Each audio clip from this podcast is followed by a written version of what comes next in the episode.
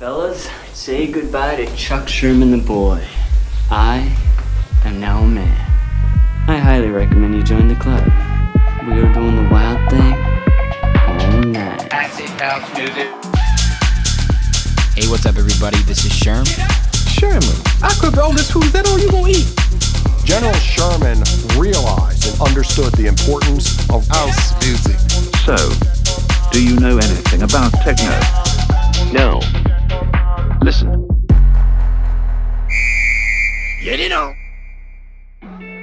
Yo, yo, what's up, everyone, and welcome back to another brand new episode of Sherm in the Booth. I'm, of course, your host, Sherm. Today is Wednesday, May 26, 2021. This is episode 162, and summer is officially here in the US, and you know the vibes are on point for today's episode. Episode 162 features the incredibly talented DJ producer Bluka, and I am so glad we got to do this one in person.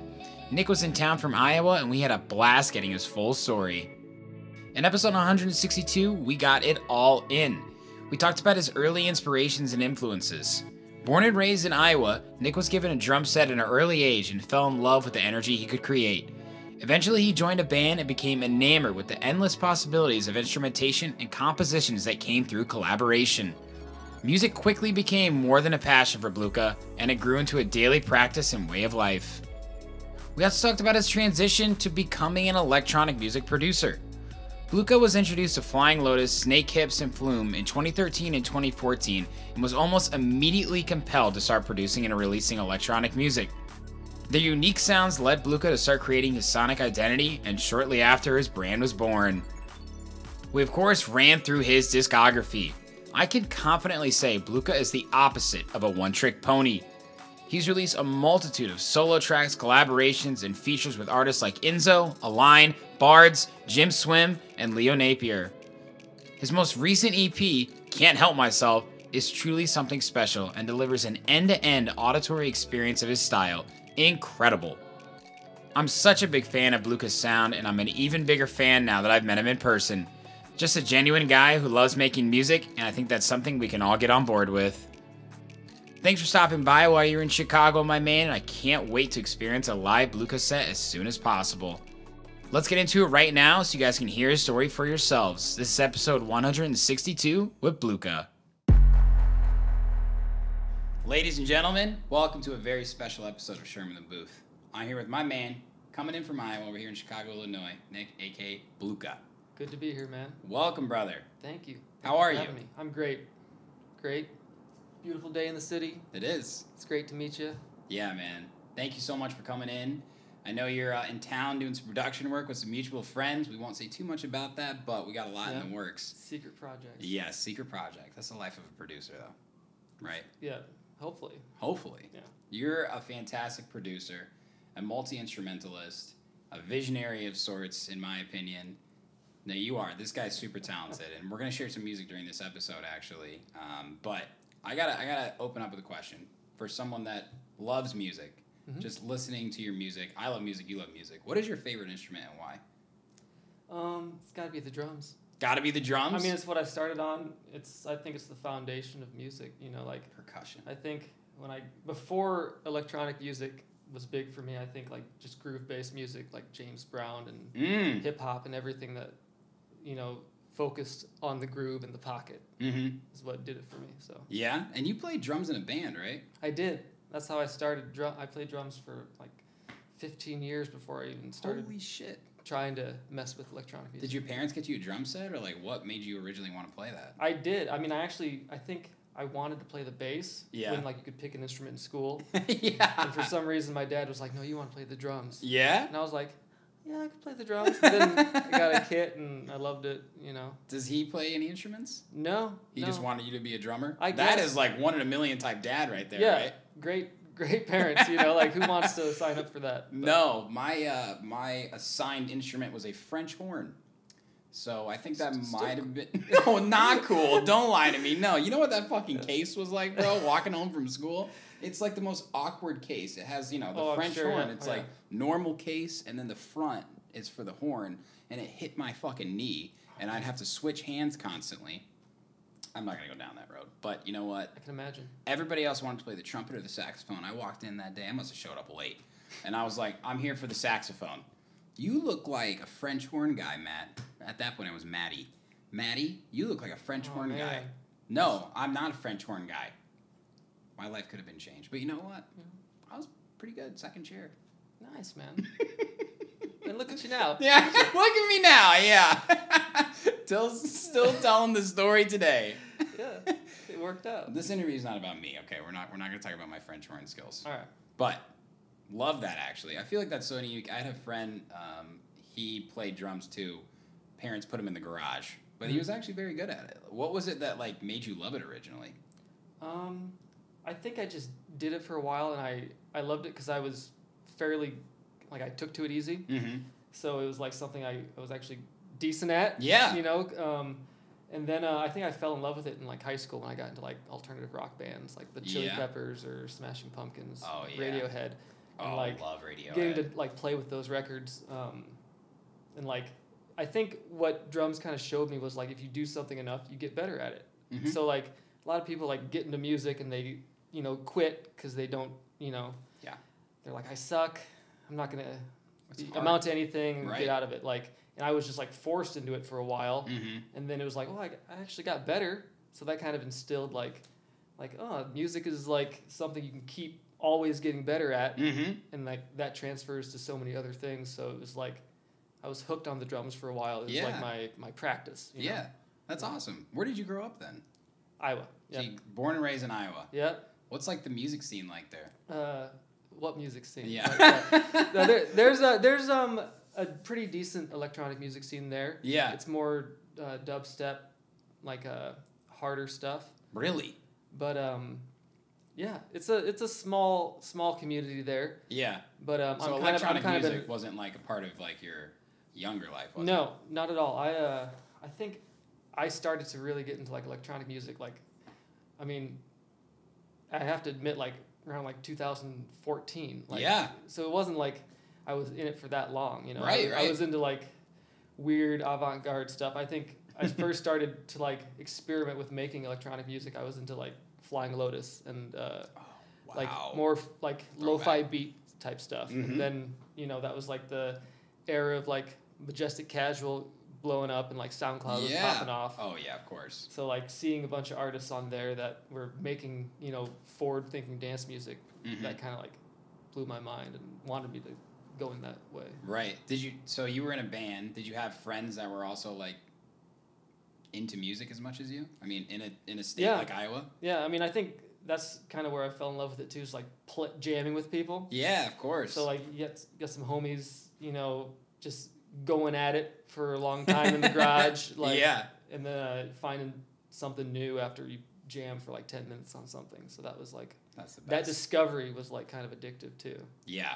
Gosh. Who who are those friends? Anybody you want to shout out? Any friends? Just anybody you're still friends Um, with today? Shout out Tyler James, Hell yeah, Tyler. Alex Fischels, Travis Patton, um, Ben Chapman. I had a bunch of friends that I was in bands with from high school and stuff. They all went That's on to do other things, but uh, yeah, it's good times. Those are the days, man. Informative years. Yep. well said. Well Mhm. said. So you're playing instruments. You went to Iowa for college, right? Mhm. And what was it like for you at that point? I mean, were you focused on really making a career out of this, so to speak, or were you just having fun with it? When did you start taking music seriously? Um, I was serious about music in college, Mm-hmm. um, but I didn't.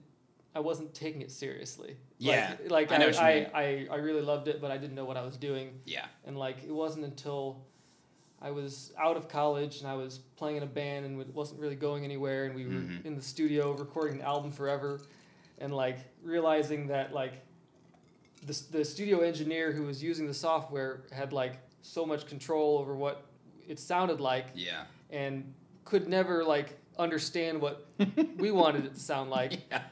And it was just like a and then the band broke up and it was just like a turning point where it was like i got no choice i just got to do this for myself Yeah. yeah And you were telling me before we went live that you had downloaded Ableton well before, yeah but never really got into it until after the band broke up and you want to continue pursuing music. yeah Is that when electronic music came into your life then? Um, yeah, around that time, yeah. Yeah. It was I was listening, like I said, to just like weirder beat music, experimental stuff. Yeah.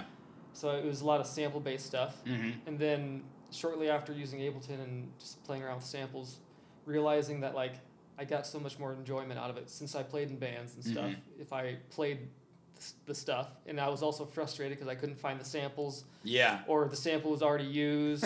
so like I just started learning how to play the keys and uh, learn how to play the guitar and stuff. And Wow. That just like uh, kind of kept the the passion going when you know because I I kind of got you know bored of like just mouse clicking scrolling through samples and Yeah. stuff. So You seem like someone who kind of like enjoys the challenge, the chase of music.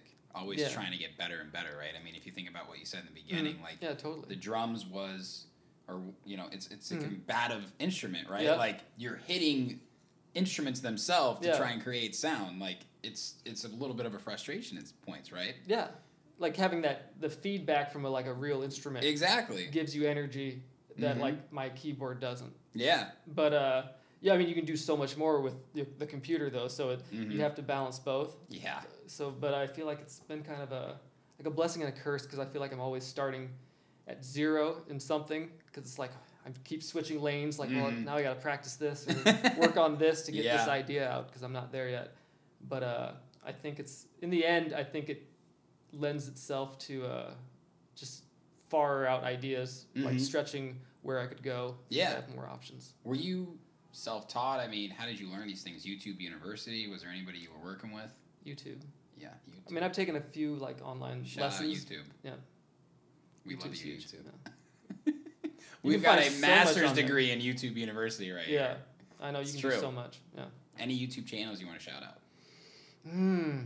I can't think of any. Yeah, There's so many that I've. there's so many. Yeah, I just save them in my tabs. I used to just have like Yeah. tabs and tabs. Like, yeah, I love that though. yeah. So you were learning different instruments, taking analog, putting it into digital. Mhm. What was that like for you? Like, because you were clearly trying to experiment, and and when did like Bluka actually become a thing? Was it during that time after the band breakup? You were just kind of experimenting Mhm. with music. You say I'm going to start this brand, or were you kind of just experimenting, and then it eventually happened? Um, I think there was about probably like six months after the band broke up Okay. that I was like experimenting with stuff, Mm-hmm. and I wanted to start putting stuff up on SoundCloud just as a motive, like motivation to finish things. Yeah, sure. So um, that's when I came up with Bluka, Mhm. and at that point, I mean, I didn't know anything about playing keys or anything, so it was Yeah. really all just experimenting and like nothing knew nothing about mixing. Yeah. Like I mean, a lot of those tracks they're not online anymore, but, but like Yeah. it was just like finish something, be proud of it, put it up there, and it was very naive. Like there was no thought to like h- how it should be mastered or Yeah. like any you know tricks that I know now. Yeah, of course. Yeah. I mean, sometimes you got to make mistakes to learn from them, right? Yeah. For better or for worse. Yeah, absolutely. Do you remember the first track you put out? Um, what was it? I do, I do. What was it?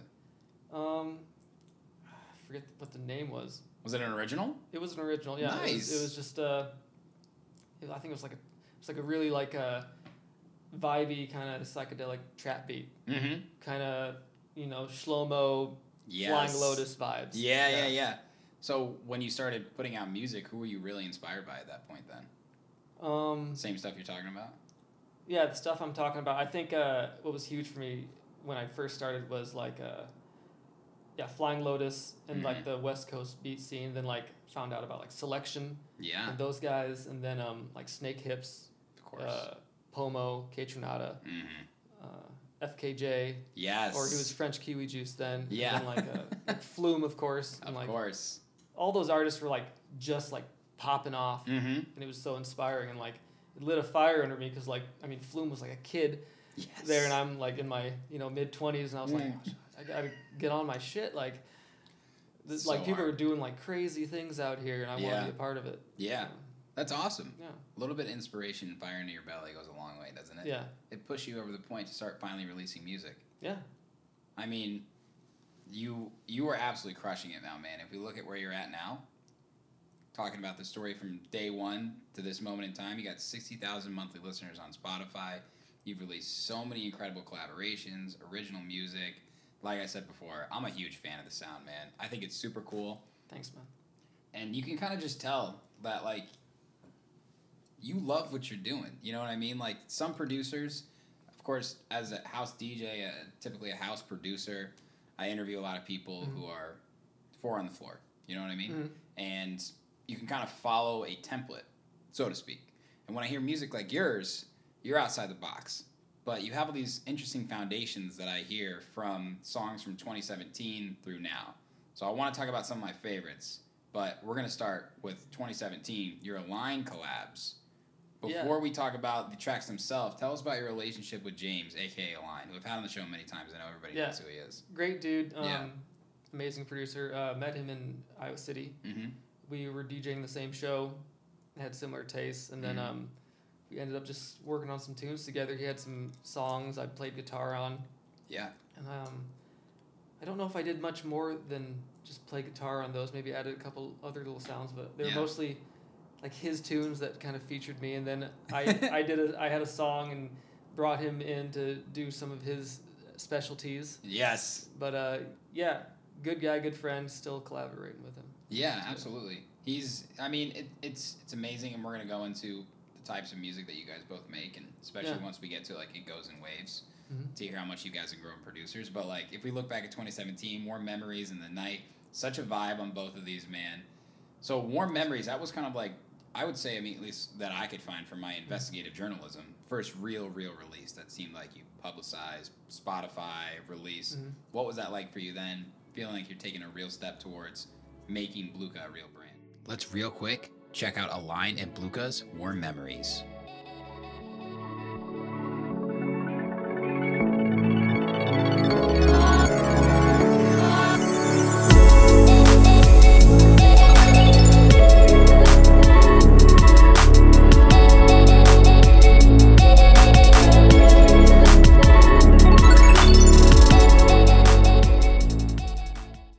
Um, I mean, I was just really thankful that uh, James wanted to collaborate with that Mm-hmm. um, that tune, and it's a it's a great vibe that kind of fit both of our styles. I, I played it out for a while then in my live sets, and uh, yeah, it's a fun track. I think um, I don't know if I thought about it much as like being like the, the first big thing for for my brand or not, but I like Yeah. I definitely uh, was really excited to like start working with James. Yeah, definitely. And the night is such a cool sound too. The the night actually, I think that beat was from may- maybe a really early session in the Bluka project. It might have been in that like first year that I was making stuff. Yeah. And I dug it up, and I sh- was showed it to James. The and graveyard. he loved he loved it. so I we re redid it. Yeah. Oh man, that is one of my favorite things when something comes out of the graveyard. yeah.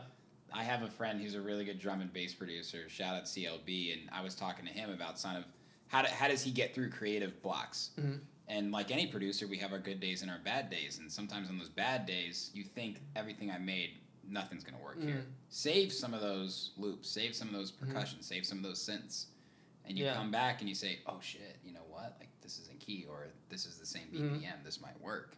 Yeah. Have you had that experience a lot?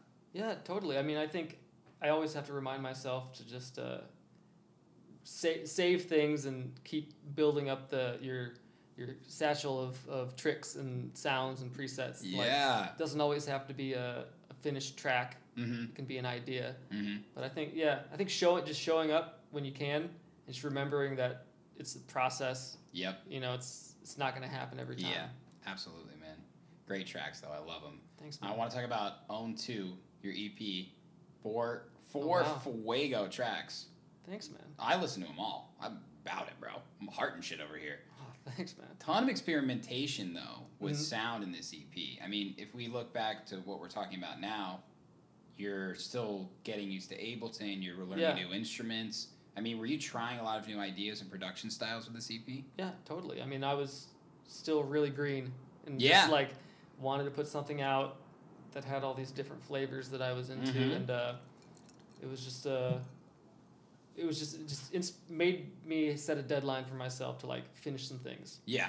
you know, Yeah. because I I'm I was in a place where I was like, it's not quite where I want it to be yet, but I need to like push myself so I can finish something, put it out. Mm-hmm. So I put that deadline, made the EP, and I really do love some of those songs. I mean, James Yeah. still talks about uh, the last song on that project.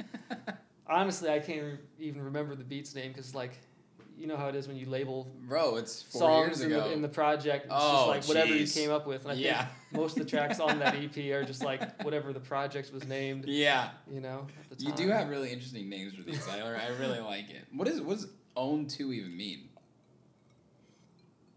Um, no comment. I don't know. It's just, uh, Speak for itself. Yeah. well, it's a cool way to end the year. Um, in 2018, so I want to just touch on Align again. This one was really cool. Your collaboration, not many know. Now, Yes. why I think this one's really cool is because the 2017 ones were good, Mhm. good music. You know what I mean? Mhm. But when you listen to this, it's so silky smooth, and you guys can hear, or I can hear how much better you guys were getting as producers. Mhm. You know what I mean? Yeah. Do you remember? Was that track made? I mean, not clearly not around the same time, but like later. Yeah, it was Could later. you tell that like we both were kind of leveling up? Yeah, totally. Yeah. We uh, had a little bit more skills in our tool set then, um, learning some more things. Uh, Mhm. It was really fun. I don't I don't remember exactly how the process went, but I remember kind of uh, adding this other outro that, Mhm. that I really dig. Another another fun song that I used to put in my live sets where Yeah. you could just extend it and jam on it. I love that. Tune. When you, D- oh, I, I was gonna ask you about this, but while we're on the topic, when you DJ, Mhm. if it's up to you, if it's the perfect Bluka set, are you playing a live Ableton set, or like are you playing with live instruments, or what? What does that look like? Yeah. yeah, I mean, I I love DJing too. Yeah. like just vibes, things I'm digging. But like Right. uh, the Bl- Bluka live set, yeah, I'm, I got synthesizers and Wow. I'm trying. I'm trying to just make it as improv, like have sec- sections in each song that are improvised, and Mhm. uh, maybe try to take the song somewhere else Mm-hmm. and just like, you know, throw shit at the wall. It's, it's, it makes it. It keeps it interesting for me, and then Yeah. like it's not great every time, but sometimes it's it transcends what the song was Yeah. originally. Imperfection live, Mhm. I think says a lot. Yeah. You know what I mean? Like, not trying to be the perfect performer. Mm-hmm. Nobody, ex- everybody kind of expects perfection, and then when they see a live performer that like is, is working through a sound, Mhm. I think I see that a lot with um, somebody like Radiohead. Have you seen Mhm. them live Oh, before? Yeah. What the fuck is going on? Yeah. You know what I mean? Like Yeah. you, you hear them play like, um, God, what they I, mean, I have so many incredible songs that I love from Yeah. them, but when they play like uh, 15 Step. Mm-hmm. Yeah. what it like the live iterations of that are Yeah, it's totally yeah, it's different vibe than the album. Thom Yorke becomes this like heaven and Mhm. hell angel Yeah. devil of some sort, and Yeah. like I think that's so cool. hmm And this like the sincerity of it live, like Yes. it just hits, it like connects you Yeah, in a, in a different level. Yeah. I love that man. Yeah. that's so cool. So I, I want to ask about this guy Jim Swim. Mhm. You've Yeah. done a lot of work with him. Yes. First, we're seeing is "Flex on Me" in a million. Yeah. Um, just like lo-fi, chill trap. Like, bro, we got like that, that's my that's my brother from Iowa. I've played in a band with him uh, okay. years before. He's Um, talented. Yeah, tremendous writer. Um, works with a lot of people, and uh, yeah, we get together and just make beats for fun. Oh you know, man, and that's then awesome. uh, he'll he'll write tracks to it, and every once in a while we'll we'll drop something. mm-hmm. And we got we have a whole other EP I produced for him that he's uh, putting the finishing touches on right now. So, Yeah? yeah. Pretty excited about that because it's it's got a little bit um, a little bit more flair than the older songs, I guess, in like a more party vibe as Mm-hmm. opposed to being like low, just purely lo-fi. Yeah, So for sure. I, I, I love lo-fi, and I think Mhm. lo-fi and house music have been on a similar trajectory for a long Mhm. time. Like rhythm, dubstep, big room trap, big room like progressive. This, you know what I mean? Like rockets up and then right back down. Yeah. Lo-fi and house is just going like this. Yeah, yeah. Finally, we're at this fucking axis where it's like everyone's like, "Oh wow, this shit's really dope." Like, has it been around for a long time? Yeah, Yeah. it has. It's, it's chugging along. It is chugging along, man. But we're gonna come back to Jim because you released some some really cool music, and I'm glad to hear you got new music coming out. But 2019, things are really starting to come together. At this point, if you can remember back, were you really feeling like, okay, I'm getting better. I have a good process. My creative ideas are coming a little more quickly and clear. Yeah, totally. I mean, it's growing all the time. Yeah. you're saying 2019. I'm trying to think. What did I put out in 2019? Because I can't. I can't even remember. You're We got tell me. Foreign Objects EP. Yes. We got Let It Slide. We got Yep. Breaks Off. Oh jeez. Way yeah. past three. Yeah, all that. Yeah. So like you had like that was. I mean like eh, of course Let It Slide, Mhm. but like this was high quality music. Yeah, I was just playing a lot and uh, just trying to get better Mhm. as a musician as well as a producer, and it was a it was a good, it was a good year to just kind of sit back and like try to sharpen my my tool set. Mm-hmm. And um, met met Enzo that year, Nice. and that's when How'd you Let, meet him? Let It Slide came up Through about. James. Um, we did a show in Iowa City, uh, so it was actually James, me, and Enzo. And, uh, wow. Milo. Yes. And um, yeah, got to talking and uh, saw that track on his like Instagram story and hit him up and was like, "Yeah, let me pl- do some talk box or something on that." And then um, Yes. just shot stuff back and forth. That's so cool, man. So you were just really enjoying, like we talked about before, the process of, of making music, like, Mhm.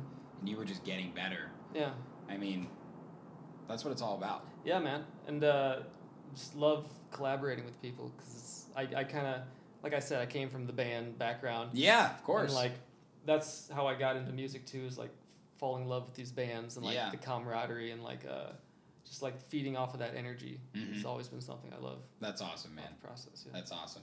Let's let's talk about another EP though, Foreign Objects. Mm-hmm. Six tracks this time for us. hmm Unbelievable. So when you release an EP, you have the option here. You could have released six singles, obviously, Mm. right? You could have released two EPs, three tracks each. Yeah. Did you make all these tracks with the idea in mind? I'm gonna release this as an EP. Were you just kind of making these and they came together? What was that process like? Um, I'm just always experimenting with like different sounds, and I think from that era, it was like, um, I was kind of in a spot where I wanted to put something out, and I just gathered the my favorites out of like the last you know four months that I'd made a bunch of stuff, Mm-hmm. and then decided, okay, I'll finish these. This is like a good, this is a good you know sample of like all the sounds that I I'm kind of into right now. Yeah. different you know flavors. So Right.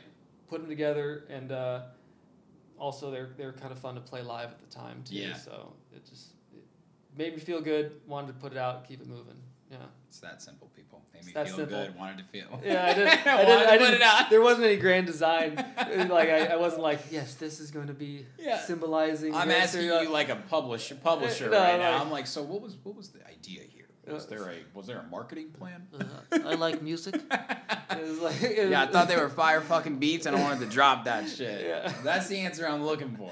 Okay, okay.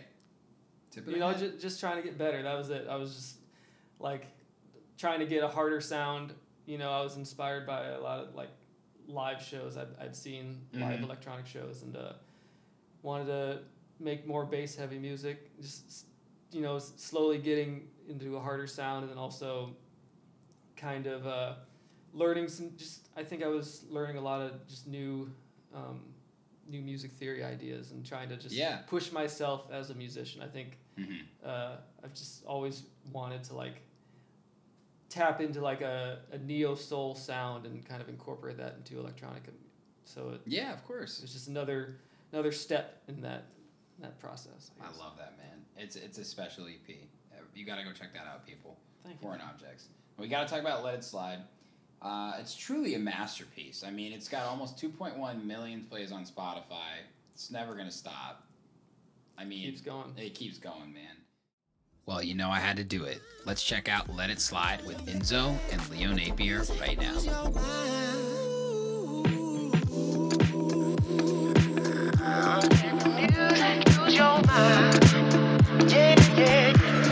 That groove has got you moving,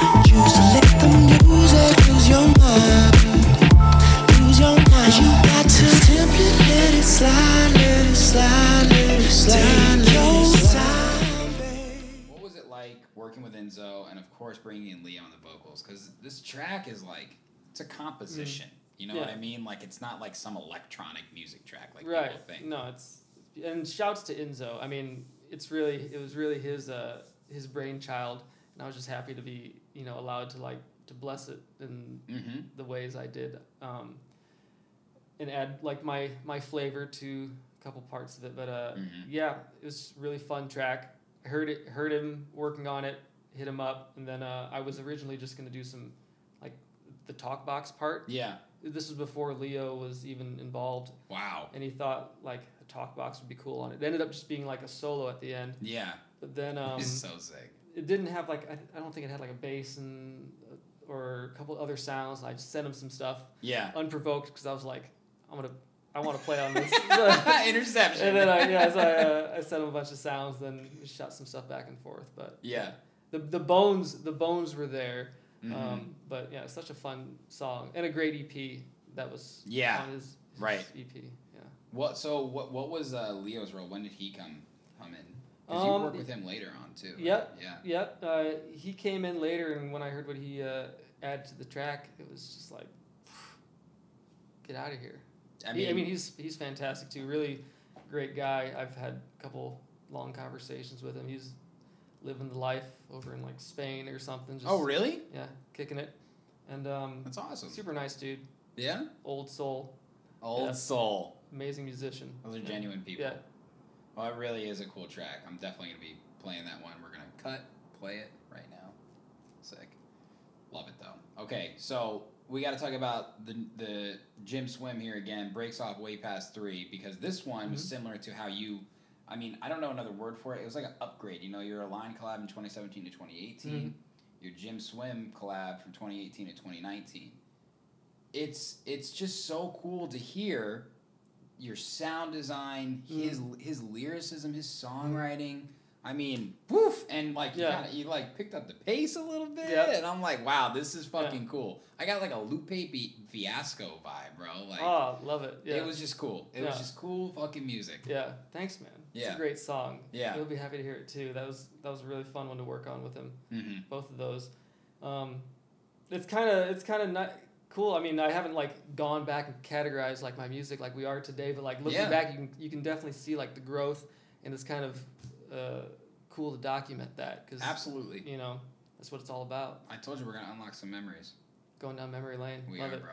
It's Yeah. just it's it's really cool. Like my favorite part about these interviews is always like running through the music. You know what I Mhm. mean? Like like I said, it, it matters to me listening to it, and I know it matters to you how much time you put into it, and then Mm-hmm. Sure. when I'm able to talk through it with you, Yeah. it's just I don't know. It's it's it's special, man. Because Yeah. music to me is like such a core part of living, Right. and the Mhm. process of it is Mhm. almost as good as the final product. Yeah. You know, I I, I want to say it's better, but like Mhm. I can I can only speak from my own experiences. Sure. Right? Yeah. Do you feel like actually while I'm while I'm asking that, Mhm. what's the difference to you when you're making it and then when it's finally out and you listen to it? Are you like, damn, I really love when I make it. It's great when it's out, Mhm. or are you like, I worked really hard to make this, and now I'm glad that people might be able to enjoy it like I am. Um, it uh, it goes in waves. I mean, I think you, yeah, you. I mean, you get like hyped on the excitement of it, and then like yeah, as a, you know, as an artist, you're ultra critical about it, and you know, nitpicking it at the end, and then you love it again. Yeah. And then it's out, and then you hate it, and you love it, and you Right. go, you know, because everything you're working on, if you're a, if you're about growing in as a musician, the next thing you're making gets you more hyped. Mhm. So by the time you put something else out, you kind of forget about it. But yes, um, um, you start to love them more and more and just appreciate them for what they are. and, Yeah. uh, yeah. It's it's fun. It's really fun to make the music. Putting it out um, is uh, always nerve wracking. it always sounds different when it's out, doesn't it? Yeah. You Mm-hmm. could you could play the mastered version in your headphones, and then once you put it out, you're like, "Is this is not the same song. Yeah. And at that point, you've heard it so many times. Yes. So you lose. You lose. Uh, it's, I mean, it's different than like listening to music you love and so appreciate true. from other artists. You can only understand that when you make the music on your own too, and it finally goes through. Mhm. I love it though. Quick honorable mention to Crosstown Lover. Yeah.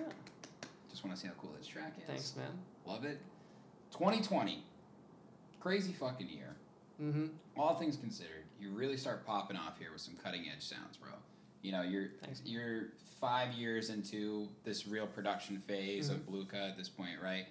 I mean, in my eyes, running through it with you right now, you're really positioning yourself as a cutting edge artist, and that's a special time, right? Like your sound is is really unique.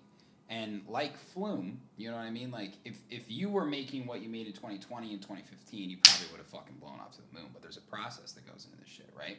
So it's just cool to hear what you're making in 2020 through now, and like you're right there, bro. I'm telling you, Thank you, man. That's a huge compliment. you're I, right mean, I don't know how to take that. But James and I were talking about it last night. We were both just like, it's a matter of time. So Thanks, man. Means a lot. means a lot for you Yeah. to be here, bro. Like, Yeah, it's it's been a process. yeah, um, of course. Because I I mean I always felt like I was kind of sneaking into electronic music, like I felt like an outsider. you know, like it yeah, was like a fake it till you make it type thing. yeah. I mean, And, um, shit. It's true. it's been uh, it's taken a lot of faith and like it's cost a lot you know personally just being like un, like relentlessly like i'm gonna stay in and work on music Yep. you know Yeah. and i didn't you know i, I wasn't doing it when i was a, in, a teenager when i had the free time so i was i was struggling just to like try to try to get it out But- Yeah, of course. I mean, and, and that's the thing. Like, again, like you have to make mistakes to learn from them. Sometimes Sure. you have to go out and have Yeah, fun and just to say, you know yeah. what, like I had that experience and I don't need to do that anymore. yeah man I resonate with that. I, I really do. but it's been a it's, it's been really fun and this last year it's been like um i mean you know it's just a weird year with covid but like yeah, weird year. musically um i definitely feel like i'm starting to feel more comfortable Mhm. as a as my own artist as opposed to just like feeling my way in Yep. you know and trying this and trying that Yes. yeah I mean, if you look at your first release of 2020, Water Polo, with Mary Boson, mm-hmm. I say that right? Yep. This track's a perfect example of being different. Like, you you leveled up, bro. Like, this drop is so fucking sick. It's vibey. thanks man. But what's so cool about it too, compared to some of your other stuff, is this one's really got movement. You know what I mean? Like this one's got a real groove. And when I was kind of growing up in the energetic EDM phase, you know what I mean, for a long period of time, not a long period of time, I would like listen to Big Room and I'd fast forward to the drops. I'm looking for the biggest Mhm. fucking drops. You know what I mean? Drop, drop, drop, trap, Big Room, Yeah. progressive, hands up. You know what I mean? Yeah. And like then I like I can only jump so much, and then that's when I started getting into like Mhm. more chill trap Yeah. and house and deep house and stuff.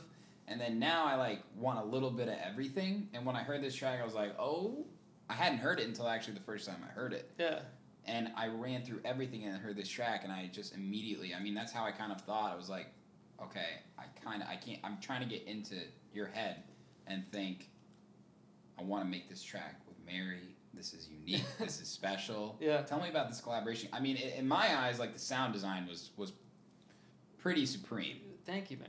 Sound design was a, I mean, it was a, a treat. You sometimes find things with uh, your synthesizer that like happy accident. Happy accident, You know, yes, sir. I, uh, I bought a, a Prophet after seeing James Blake live because I was just like, Yes, I want that. he's and amazing. then um, I was making this, you know, this lo-fi beat that had the swing, and uh, hmm just found that, you know, made that patch, and I was just like, ooh, that's a, that's a vibe. Yep. I built the whole song around it, and it sat for, um, maybe six months. Really. And Mar- Mary is a good friend. Shouts to Mary, Mhm. tremendous artist. She has a an EP I think coming out sometime this year. Let's go, Mary. Yeah, she's a producer too, amazing uh, songwriter, and um, she uh, came over and I played the track for her, and she loved it, wanted to get on it, Wow. and pretty much wrote, you know, like there wasn't a whole lot of edits back and forth. She came up with the, the idea for the vocals, and it was like, this is perfect. Meant to You be. know? Meant to be. Yeah, Really, really special track, man. thanks. Man. Super cool. One of my favorites from you, actually. Thank you. I'm about it. Now we got to talk about. You mentioned it. It goes in waves.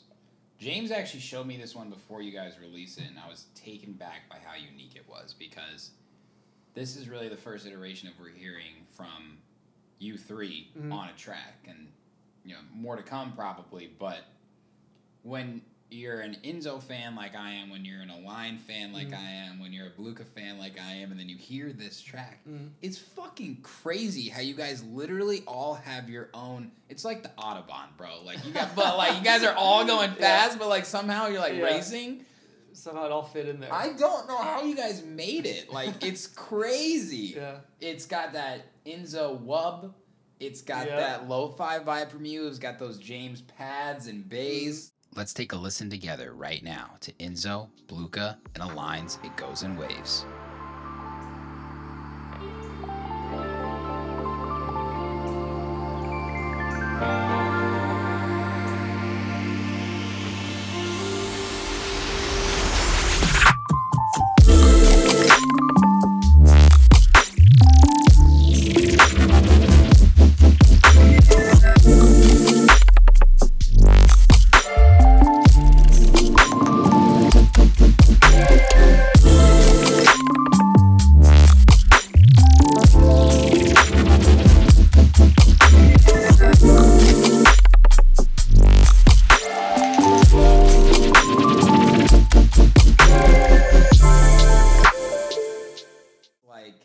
Tell us how this one came together and, and how much fun it was to make with those two. super fun every time we get together to make music. Um, that one, I think it was, I think that one probably started like one in the morning.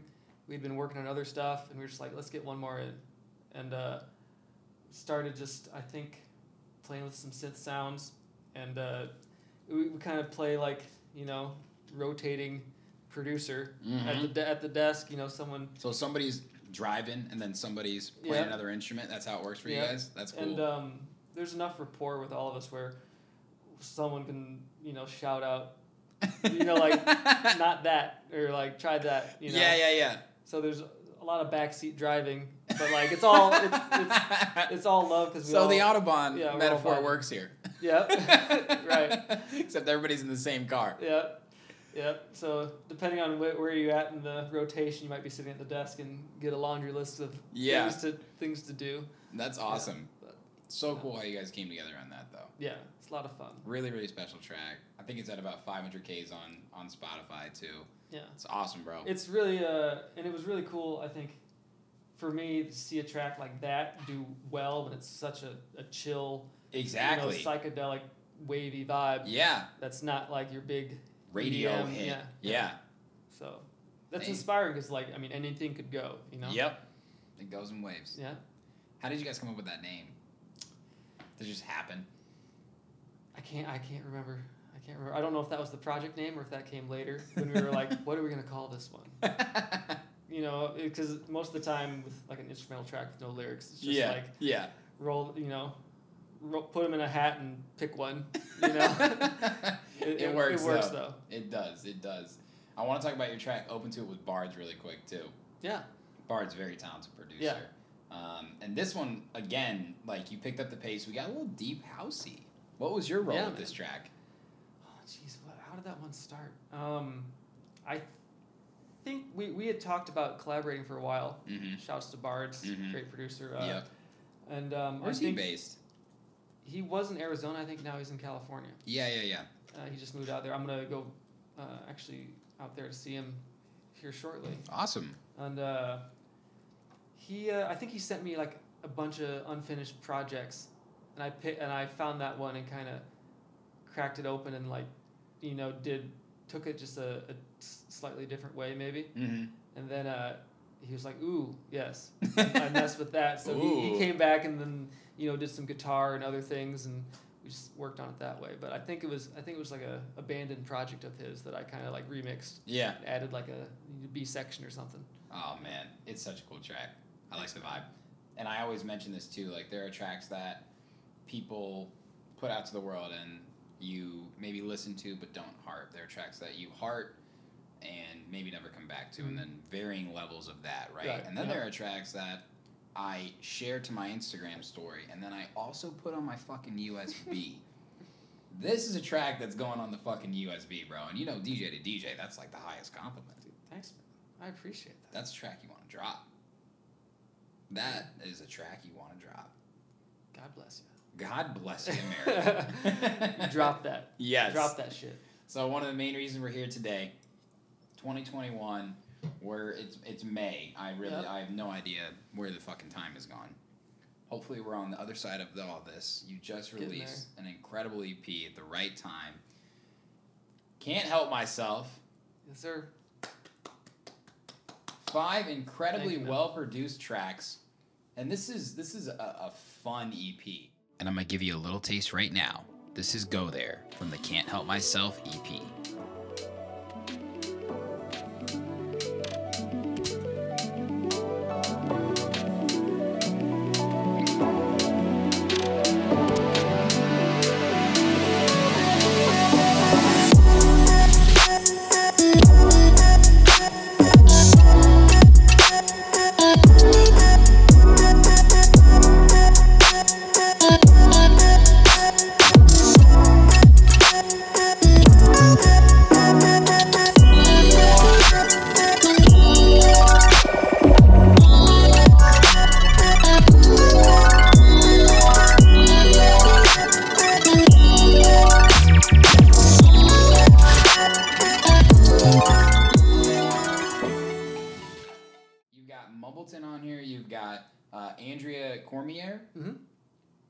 Leo again. Yeah, yeah. I uh, the Dream Team. I uh, Yeah. love all those singers so much. So uh, yeah.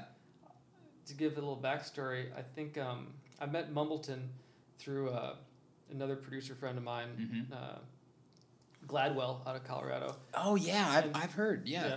amazing uh, beat maker, Mm-hmm. and um, super nice dude from uh, an amazing drummer, actually There you go. uh, in California, and uh, he knocked out that track in like a day, yeah, and uh, of course. yeah, One of those types of musicians. Yeah, and being a fan of like you know different vocalists, you know like Oliver Tree or like Billy Corgan or like yeah. you know just having like a vibe, different like a vibe. It, I really loved his voice. Yeah. So it worked. And then Andrea Cormier, um, I was a big uh, Pomo fan Mm-hmm. for a long time. Huge inspiration. His first EP had a song I think "Start Again," Mm-hmm. and she was the singer on it, and that song was like on repeat for uh, me and my girl for a long time Nice. when we were just driving around listening to that tune. And Mm-hmm. I was trying to think of like an Andrea Cormier type singer to sing on this one. I'm like, why don't I just see if she would do it? And I hit her up, and she was like super easy to work with. Wow. Did it, and uh, yeah, amazing singer. And then um, Leo, of course, the great Leo. The great Leo he Leo was happy to work again and from Let It killed it. Man. killed it. It's amazing. Yeah. Really, really cool. So, how long had you been working on that then? Um, I think the f- first couple tracks started right at the beginning of COVID. Okay. Yep, and I had them just sitting there for a while, not Right. really knowing what to do with them. Right. until I uh, found the singers, Mhm. and then um, finished them up. So they've been sitting for a while, so I'm happy to have it out. Yes. I feel like, I bet. as I said, you're always growing and finding new things, and you're ready for the next thing. So Mhm. it was I was kind of already past it, like where I like I was over it, but I was I just wanted to put it out because I, I love those songs so much. Yeah. And uh, Yeah. How do you feel about the final product? I, I I mean I'm very happy with it. I love it. Yeah. You know I love even the the instrumentals a lot. Mm-hmm. They're uh, kind of special songs that kind of, like I said, just touch a different flavor. You know, try to keep it diverse. Yeah. I Yeah. don't want to get like uh, I like I like my projects to have like a lot of variation Mm-hmm. and try to stretch as far as they can. Dude, you never know what's gonna come from a Bluka song sometimes. Like, and that's why I think it's so cool to hear the collaborations you have with uh, with Enzo too, because you know his tracks. It'll be like you think something's coming, it's Mm. like nope, Yeah, second drop drop. Look out! It's look it's out. going- and I love that about your music too. It's just like, even when you repeat songs, you know what I mean? Like when you go back to artists you love, and you're Mhm. like, oh my god, I forgot about this track. I forgot Yeah. about this part in the Mhm. track. I think you get that a lot. I can't help myself. yeah, I'm a big fan of the the ear candies. Yeah. little- Little things that catch your ear, Mm-hmm. um, glitchy things. Mm-hmm. Yeah. What do you do like with tracks these days? I mean, even with "Can't Help Myself," that like you make it that little like only Bluka could do that. Is Um, it FX? Is it the original percussion? Is it how you modulate the sound? I, what I, is well, I think uh, trying to play everything you can, Okay. and then making the edits is is the key first step. Like no drum, stone left unturned type thing. Um, kind of yeah. Yeah. Like with the drums, it's like play everything you can and then fix the mistakes as opposed Oh, to okay. programming or yeah. you know, um, try to play everything you can with the keys. Yep. And just do everything live, and then um, I think going over it again and just keep adding layers of uh, just jamming with you know I'll jam with the synth and make weird glitchy sounds or you know a bunch of happy Bob Ross accidents. and then you kind of you trim away the fat, and then you know sometimes you have you know great little moments that are like little ear candies. So Yeah, love it. that's awesome. That's what makes it unique, man. I love it. Thanks, man. So, out of all these tracks we just ran through, which one means the most to you, regardless of success or streams? Of all my songs, Yeah, that are out. And if you want to say an unreleased track, I'll give you the benefit of the doubt here. that's tough. It is tough. That's tough. So a lot of these tracks have done super well too. Yeah, I mean, there's a lot of unreleased tracks that I'm like super stoked on right yeah, now. yeah, yeah. yeah. I mean, but uh, it goes in waves was I think the most recent release that really made me uh, excited, and it was such a you know chill vibe, and I just got to see Enzo play it out at like a huge festival. oh, did he play it at Ubbi Dubbi? Yeah, I love saying the word Ubbi Dubbi. yeah. I'm glad you did because I was gonna screw it up because I was like, yeah. Did you go? No, I did not. But you saw a video? I saw a video and I was like, Oh. Sweet. you know, Isn't like so seeing that cool? played on a big system. Dude, you're like great. sometimes you're like I didn't think I didn't think this would sound good on a big system, but it does. it, it played. Fuck yeah. Yeah. That's awesome. Yeah, Very cool. That's one of my favorites too. Yeah, it's a vibe. So we've mentioned this a few times. You've grown as a producer so much over the years. Mhm. I think something that a lot of artists, especially upcoming artists, um, as they're developing their sonic identity, which you admittedly have said still kind of trying to find, always maybe never find it, right? Yeah, I think that's the key is to keep it fresh and experimental. Yeah. Yeah. Are there things that you've maybe learned along the way that have helped your process that maybe you could give advice on um, to maybe be from a time saving perspective or lessons that you've learned?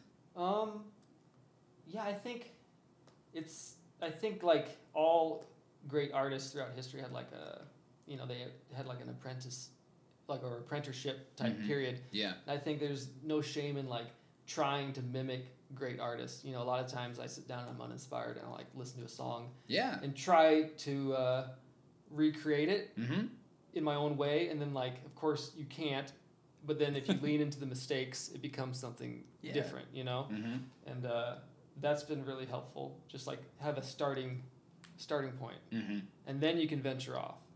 But uh, and it's also great for like structure. I think in the early um, days, I was definitely even more experimental with it as far as like a arrangement goes. And Yeah. just- and a project would have like you know eight different kind of beats in it, I'd try to fit them all into one song. Yeah. it'd just be like a really you know elaborate mess. yeah. So I think I've I think I've grown that way, just trying to make things more and more palatable while still keeping like a quirky, you know, left field Right. sensibility to it. Yeah. Right. So a reference track here and there, right? Yeah. Reference tracks are good. Yeah. Have you heard of the saying "nothing is original"? Yes. Yeah. Yeah. That's something I fully believe in too. Yeah. Totally. Nothing just comes out of thin air. No. Right? Like you're I mean, inspired by this and inspired by that. How can I just combine those and make it my own? Yeah. Pay tribute.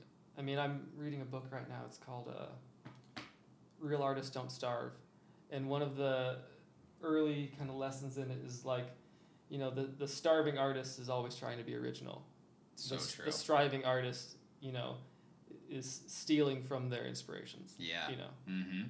and like the greatest thieves are the ones that never get caught. So Yeah. if you can take all these tricks and make it your own, that's the real the real trick. Yeah. Like don't be ashamed of of following a lane. I mean, you don't want to do exactly what someone else is doing, Right. you know, verbatim. But uh, I mean, there's so many masters out there. You're not going to do what they did better than them. So take true. so take it on board and, and you know do your best to like get to that place Mhm. and then you know do your own thing It's great advice. Yeah. I love that advice. Write that down, people. so you told us a little bit about the live performance aspect of your shows. Mhm. Um, you've had a lot of great shows too. Can you tell us what your favorite one might have been, or some some of your best, and and why? um i dj'd for uh, timmy trumpet last uh, i think right bef- Concord, right baby. before uh, covid concord Miss you, Concord. yeah it was uh, that was like the hypest crowd you know and it was typically not like i don't play you know that hard of like music usually, but I, I built a pretty you know hard set for that, and that was like super fun. to just because they were amped, I bet. they were amped up. And, Fucking Timmy Trumpet. yeah, like yeah, he's doing like scissor kicks with a bottle of vodka on the table. Like I wasn't bringing that level of intensity, but uh, it was it was really fun to, to do that as a DJ set. As a live set, um, I did a rooftop party. Um, that was like very you know great group of like people up there. You know, it was it was a packed rooftop, but not a huge venue, and like the vibes were just like all you know great. And uh, I Yeah. think the energy I got from the crowd kind of like built and built, and um, I was like, you know, like what I had planned went completely out the window Mm-hmm. and then you know the live set kind of went someplace totally different and i was playing things i didn't really uh i was like that, was, that went left but it was like it was like fantastic i was just feeding off the energy It That's was- right. it was yeah a lot of fun You never know what's gonna happen. no Do you have a dream festival that you want to play? mm. i you know i don't i i well i mean like i don't know you know say like Bonnaroo or something Yeah. yeah i mean i i really love um maybe on the beach too Oh my god, I missed that festival. yeah i went there a few years ago and that was a lot of fun I was talking to James about this last night. I could see you guys really fucking crushing it at CRSSD in San Diego. Have you heard of that before? mm. yeah C R S S D. Yeah. It's called. You would do really well on the ocean stage for sure. Sounds good. To I me. don't have a plug, but if there's anybody who does on a show, we'd uh, Hook us we'd- up. We'd like a show. Yeah.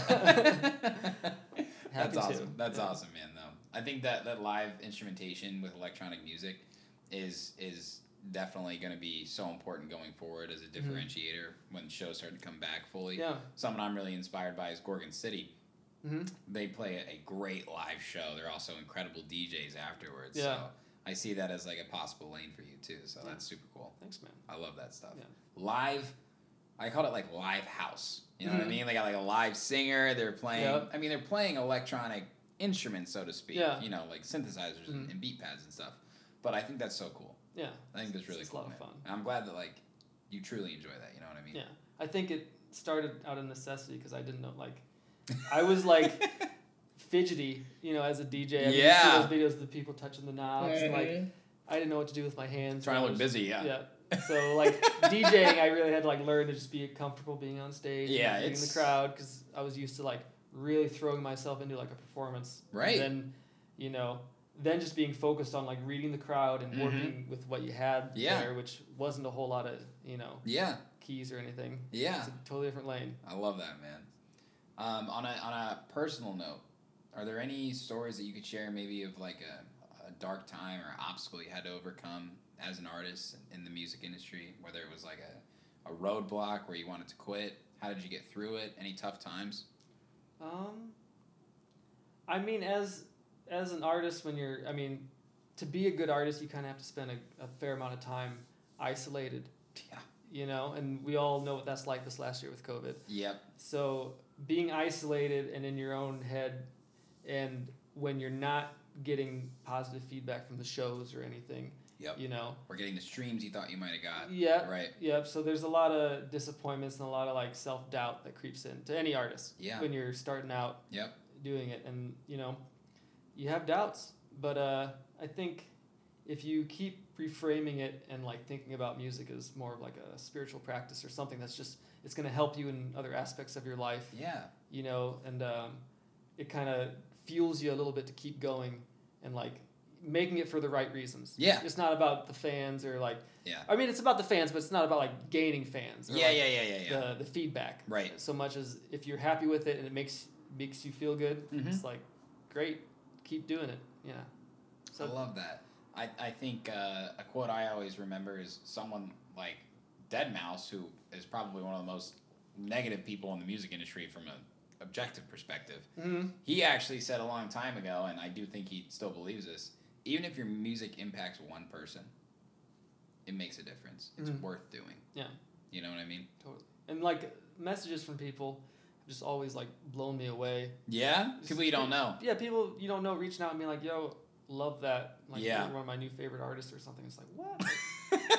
Thank you. Like that's crazy. Yeah, I've had that experience a lot recently too. Like random DJs or producers Mm-hmm. say like, "I love your podcast. I've learned so much from this episode. Mm-hmm. I started following you because of this," and I'm like, "Really? Me? You. yeah, me." So I, I I know what you mean. Yeah. It's a really cool experience though. Yeah. You gotta take that. Take those little cookies. Put them in your cookie jar. You know, for Mhm. when you got when you have those moments where you're like, oh, why am I doing this? You Yeah, know, I need a fucking cookie. Yeah. I need, I need a cookie. Yeah. Right. So what do you got coming up next? What can you tell us? Um, just preparing the live set for uh, some new shows we got on the books. What do we got? Um, Anything we can announce? Uh, not yet. Oh, Not yet. classic Sherm in the Booth moment. Yeah, I know. Sorry. I will be back playing live shows soon. Stoked on it. Um, Awesome. the EP just came out. Really excited about that. I Yeah. have a whole nother project that's you know f- getting wrapped up right now. And I've been doing um, I've been trying to do like these beat videos every week. You know, that's kind of Yeah, they're so cool. that's kind of helped me with the, the isolation during COVID too. Is Yeah. just forcing myself to to do social media more, which wasn't really my my thing, you know. But uh, I was like, you know what, I'm gonna I'm gonna start making videos, just have fun with it, and uh, show a little bit of the process. And Yeah. also holds me accountable, like finishing finishing stuff each week, you know. So that's been fun. mm-hmm. If people want to follow me on uh, the socials, Instagram, Please. Making videos every What's week. your Monday thing called again? Stank Face Mondays. Stank. Fa- Yeah, Dude, they're that's really right. good. Yeah. Thanks, This is, man. how's my stink face? That's it. It's more like. I gotta like. A little more constipated. Get it? Yeah. There it is. Well, that was yeah. I think that's actually the face I make when I'm I constipated. need more veins in the neck. You know, there it is. All right. Well. Okay. Okay. We're you know we're back to the Yeah. French horn shit right now. that was You- me you when I was carrying my French horn. I had this Yeah. fucking stank face. Fucking hit my knee. oh my god, dude, this has been so much fun learning learning about your process, your story. Um, I really do mean it when I say I'm a huge fan of your music. Thanks, man. I appreciate it. You're a gen- here. genuine artist, and we need more people like you out there, man. God bless you. Happy to be here, Sherm. stop God blessing me. I God bless you. Cheers, my friend. Cheers, mate. Thanks for coming on. Yeah.